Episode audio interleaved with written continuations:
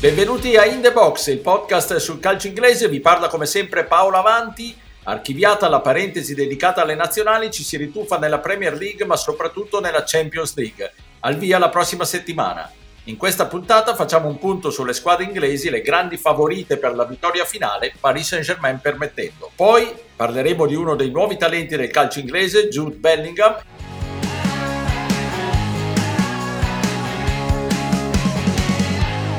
with a bit of experience, those young guns of 2021 are the kings of the continent. The cup belongs to Chelsea again. Riecco finalmente la musica della Champions League, si riparte con il Chelsea campione d'Europa e ci chiediamo se sarà ancora un inglese a sollevare la coppa dalle grandi orecchie. Ne parliamo con il mio abituale compagno di viaggio da Londra, Pierluigi Giganti. Ciao Pierluigi. Ciao Paolo. Oggi è assente Stefano Cantaluppi, l'abbiamo sostituito con un gradito ritorno il giornalista inglese trapiantato a Milano Sheridan Bird. Ciao Sheridan. Ciao, ciao a tutti. Sheridan, ti avevamo invitato in questo podcast proprio dopo la vittoria dell'Italia sull'Inghilterra all'Europeo, era anche un'occasione per sbeffeggiarti un po' dopo la sconfitta degli inglesi, ma ora ti diamo la possibilità di rifarti perché la Champions League ormai è terreno favorevolissimo per le inglesi. Abbiamo il Chelsea campione d'Europa, il Manchester City vice campione d'Europa, il Liverpool che l'ha vinta tre anni fa ed è stato in finale quattro anni fa, il Manchester United che ha perso l'anno scorso la finale di Europa League. Nelle ultime quattro finali di Champions, su otto partecipanti, cinque sono stati inglesi e in Europa League 3 su 8. Insomma, un dominio. Sheridan, vedi un'altra stagione trionfale anche quest'anno per i club inglesi?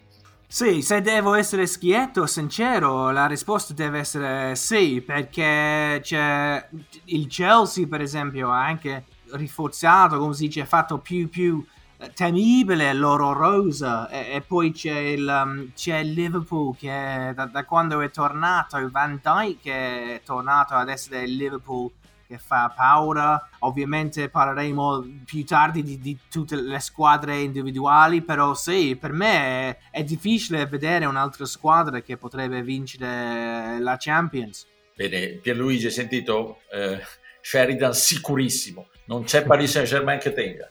Che dici tu? Beh, ovvia, ovvia, beh insomma, la, la Champions lo sappiamo, è sempre un terno all'otto perché dipende dal momento di forma nei mesi finali, dipende eh, dal sorteggio che hai, eccetera, eccetera, dipende dalla solita guardiolata che ti fa perdere la partita definitiva.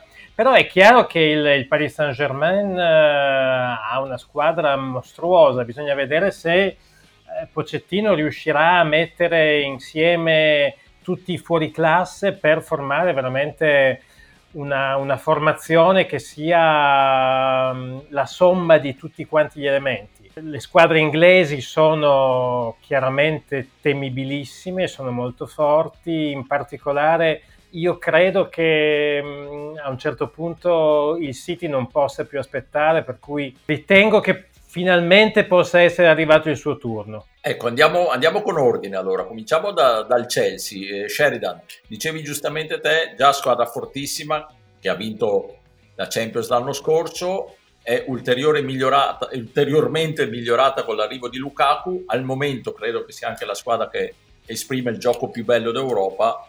Poi è chiaro, come diceva Pierluigi, il viaggio è lungo, le incognite sono tantissime, dipende anche molto dalla fortuna, da come arrivi in forma a primavera.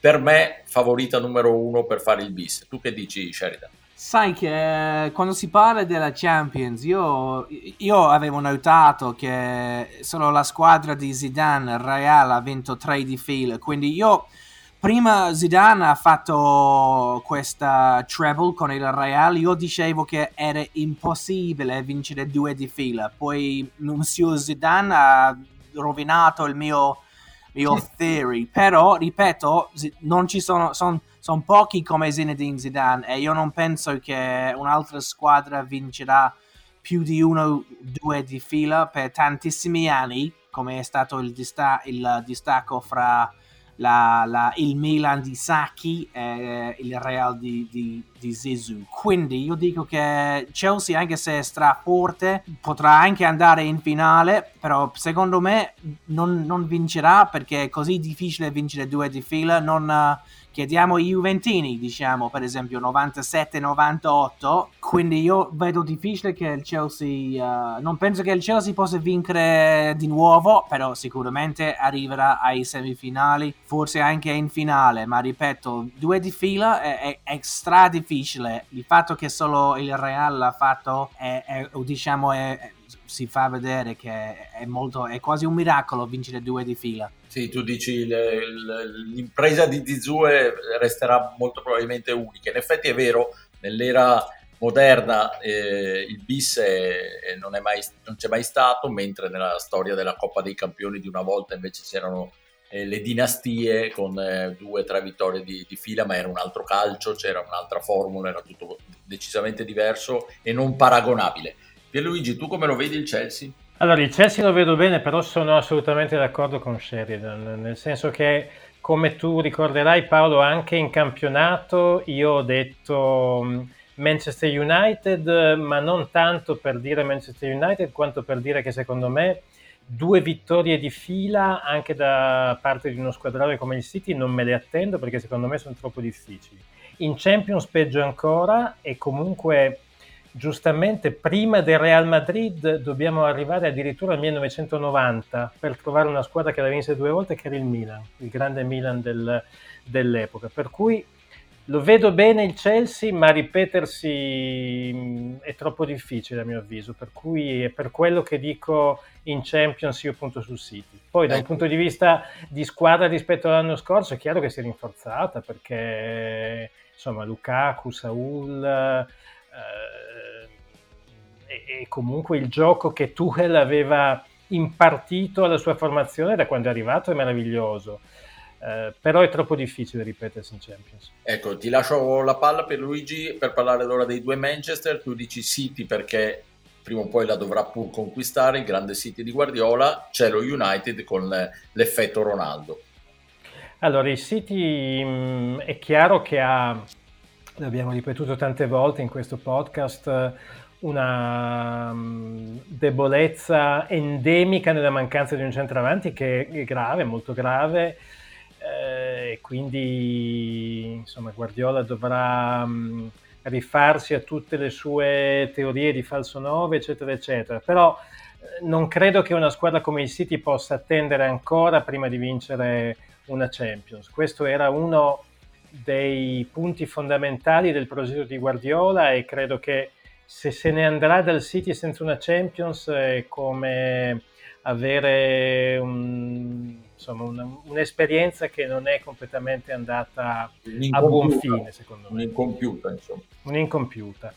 Uh, per quel che riguarda lo United, uh, sì, Ronaldo è arrivato, chiaramente potrà togliere parecchie castagne dal fuoco, però secondo me lo United dovrà e credo che tenterà di privilegiare il campionato in, uh, in primis e in Champions tutto sommato ha dimostrato di non essere particolarmente a suo agio. L'anno scorso è uscito al primo turno, quest'anno ha avuto un sorteggio che non è esattamente banale, eh, per cui secondo me già a uscire dai gruppi, non dico che farà fatica, però il Villarreal l'ha già suonato nella finale di Europa League. L'Atalanta negli ultimi due anni è arrivata tutte e due le volte, eh, ha superato la fase a gironi, per cui mh, mm, non sarei così fiducioso che lo United riesca subito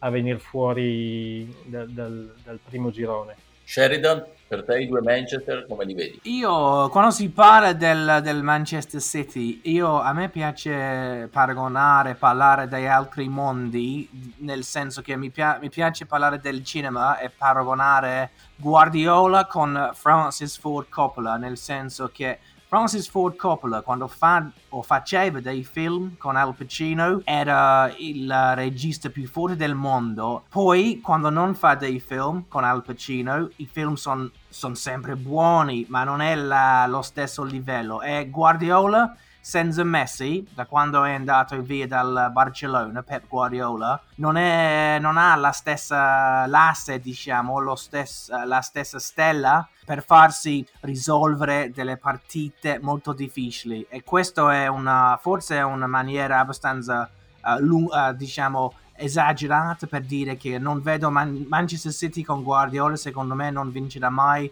la Champions perché Guardiola secondo me il, il, il, City non mi convince e Guardiola anche se è forte su anno sua stagione era quell'ultima quando avrebbe, avrebbe dovuto battere il Chelsea. Era il suo, suo mon- momento in, uh, in, Manchester diciamo. E quindi Guardiola senza Messi non è la stessa roba quindi lo vedo molto difficile per il City. E poi parliamo dello United anche, anche, se ha comprato, ha preso un stracampione come Cristiano Ronaldo, eh, poi c'era già gente forte, molto forte come Paul Pogba, ha preso anche Varane che sa come si fa nella, nella Champions. Io vedo, per me il problema lì è Ole Gunnar Solskjaer, veramente, sono onesto, io sono il tipo di giornalista che a me non piace sparlare della gente, lui è abbastanza forte, sta facendo benino, però uh, Solskjaer per me tatticamente non, uh, non è fatto per vincere la Champions, perché quando vuoi veramente andare lontano, quando vuoi proprio uh, col, col, um, colpire, fare qualcosa di importante nella Champions, la tattica devi capire, devi sapere fare qualcosa strano per uh, spaventare o, o, o, sorprendere il tuo, tuo avversario. E Social non è, di, non è di questi livelli per niente, anche se mi, mi sembra un uh, uomo spogliatoio. Eh, sì, ne abbiamo discusso tanto nel nostro podcast se Solskjaer eh, sia un po' il, il, il, punto debole dello United se stia invece migliorando e sarà in grado di portare lo United a vincere qualcosa. Solo il tempo ci dirà se chi ha, chi ha ragione su, sul norvegese.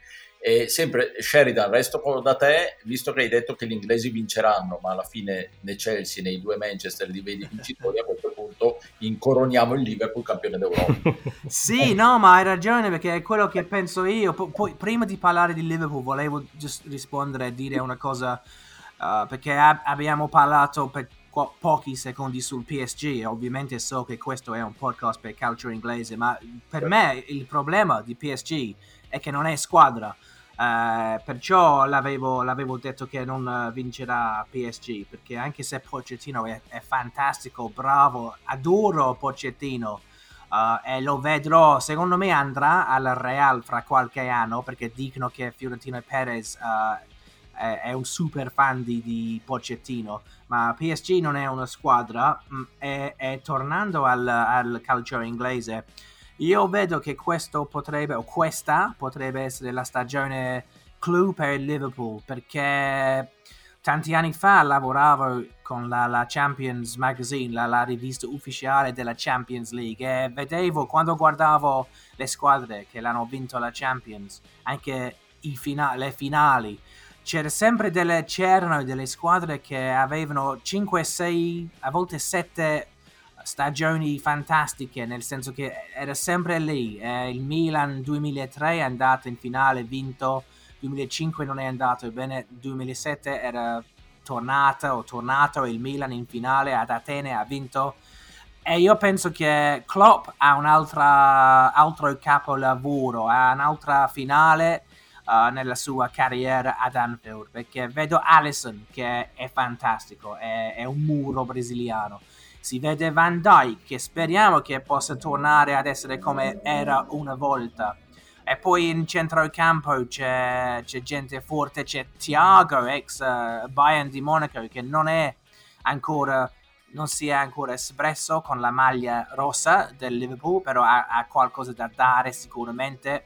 Poi Salah non è finito, si sa che è un po' stagionato lui, gli anni avanzano, gli anni avanzano per tutti noi, però Salah ha ancora qualcosa di, di offrire, anche Mané e anche Diogo Jota. Quindi io penso che Liverpool abbia tutto per uh, vincere la Champions perché cioè, l'allenatore Klopp avrà, ha fatto tre finali già, secondo me un'altra si può, si può dare, diciamo, si può, si può aggiungere. Non ho mai nascosto le mie simpatie per i Reds quindi sono ben felice di sentire queste parole. Pierluigi, le condividi? No, non le condivido perché secondo non me il... no, vabbè, ci vuole sempre un po' di contraddittorio, no? No, non le condivido perché, è, nel senso che è tutto vero ciò che Sheridan dice e no, non posso non essere d'accordo, però secondo me il Liverpool è una squadra che ha cambiato troppo poco rispetto a un'ossatura che era già molto logora, non solo... Um, nell'ultimo anno, ma secondo me a partire dal post-lockdown. È vero che ci sono degli giocatori che non erano presenti, come Van Dyke, è vero che Iota è arrivato l'anno scorso e Tiago lo stesso, però l'ossatura, il, la colonna vertebrale della squadra secondo me è sempre la stessa. E considerando che Klopp tira il massimo da questa squadra ormai da 3-4 anni, io penso che mm, sarebbe servito come il pane avere una, una boccata d'ossigeno nuovo, avere dei ricambi all'altezza, perché non dimentichiamo che in panchina secondo me è molto scadente questo Liverpool, per cui eh, non me lo auguro ovviamente, ma se qualcuno degli elementi fondamentali dovesse andare fuori, secondo me mh, mm, non sarebbe semplice trovare gli elementi eh, di ricambio. Io vedo il Liverpool eh, un gradino inferiore rispetto a City, Chelsea, Paris Saint-Germain e anche Bayern. Bene, come sempre in questi casi qui noi terremo questa registrazione che verrà rinfacciata nel caso di, di, clamorosi errori e pronostici sballati. Ovviamente si scherza, vedremo come andrà a finire. Una cosa sicuramente però è certa che le squadre inglesi sono le strafavorite o comunque eh, andranno sicuramente fino in fondo insomma sarà dura batterle. Eh, ringraziamo moltissimo Sheridan per aver accettato il nostro invito e ti aspettiamo più avanti per qualche altra puntata del nostro podcast. Grazie Sheridan. Prego, grazie, piacere mio. Voglio finire con solo dire che quando, da quando sono tornati i tifosi ad Anfield già sembra che ci, ci sono 12 giocatori sul campo, quindi questa è un'altra cosa Uh, vediamo, ascoltiamo questa registrazione fra dieci mesi e vediamo chi ha ragione. Grazie ragazzi grazie, e, grazie. ci sentiamo presto. Ciao ciao. Ciao ciao. ciao, ciao.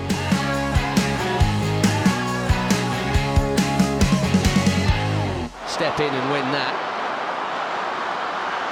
Bellingham has found Saka. And this is Lingard, 1-0 England. Cogliamo l'occasione di avere visto dal vivo, nella persona di Pierluigi, un Jude Bellingham in grandissima forma per parlare di questo ennesimo frutto del vivaio inglese.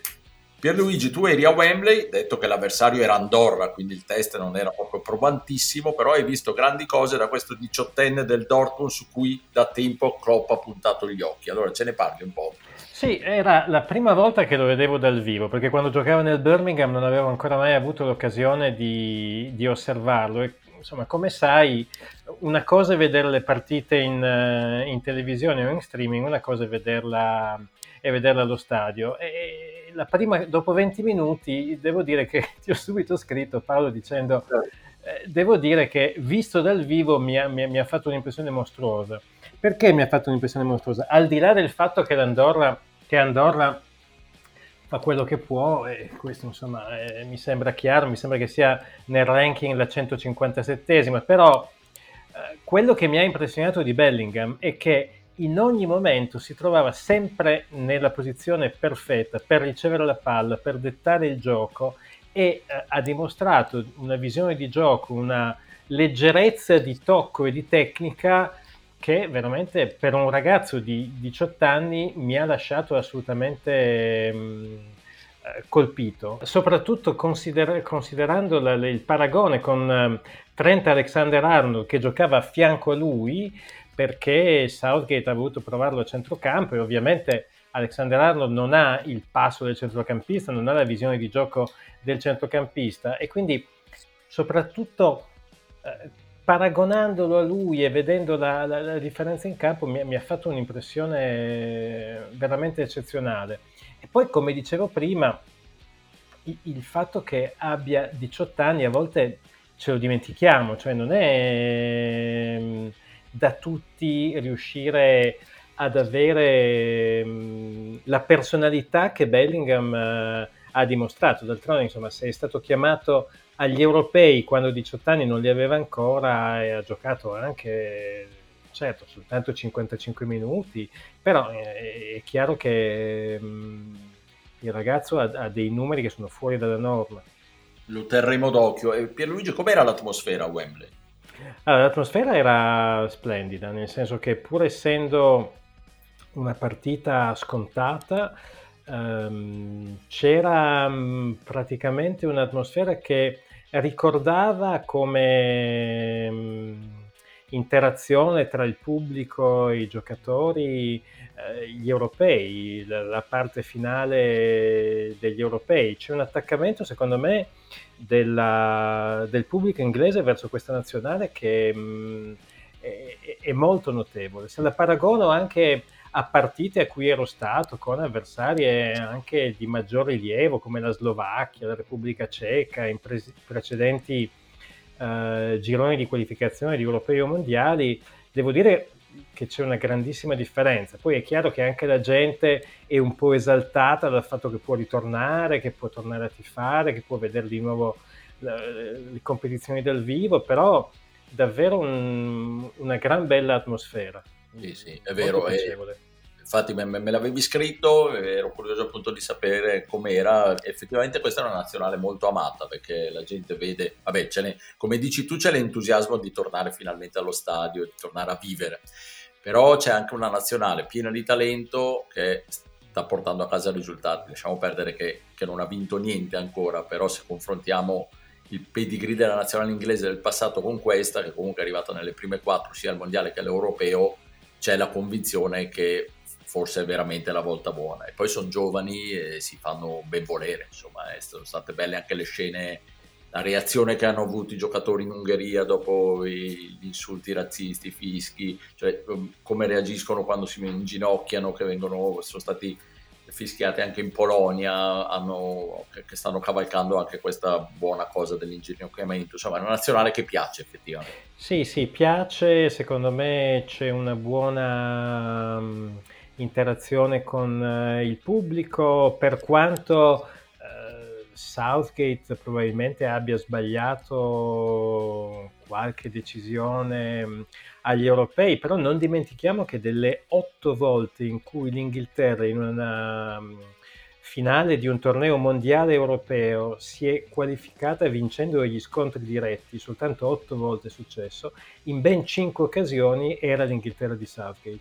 Quindi eh, insomma, mi sembra che questo sia un numero che faccia anche capire perché il pubblico è così vicino a, a questa Inghilterra, perché insomma, c'è la speranza che il 66 non rimanga un episodio a sé stante. Se non ci si mette di mezzo l'Italia, giusto?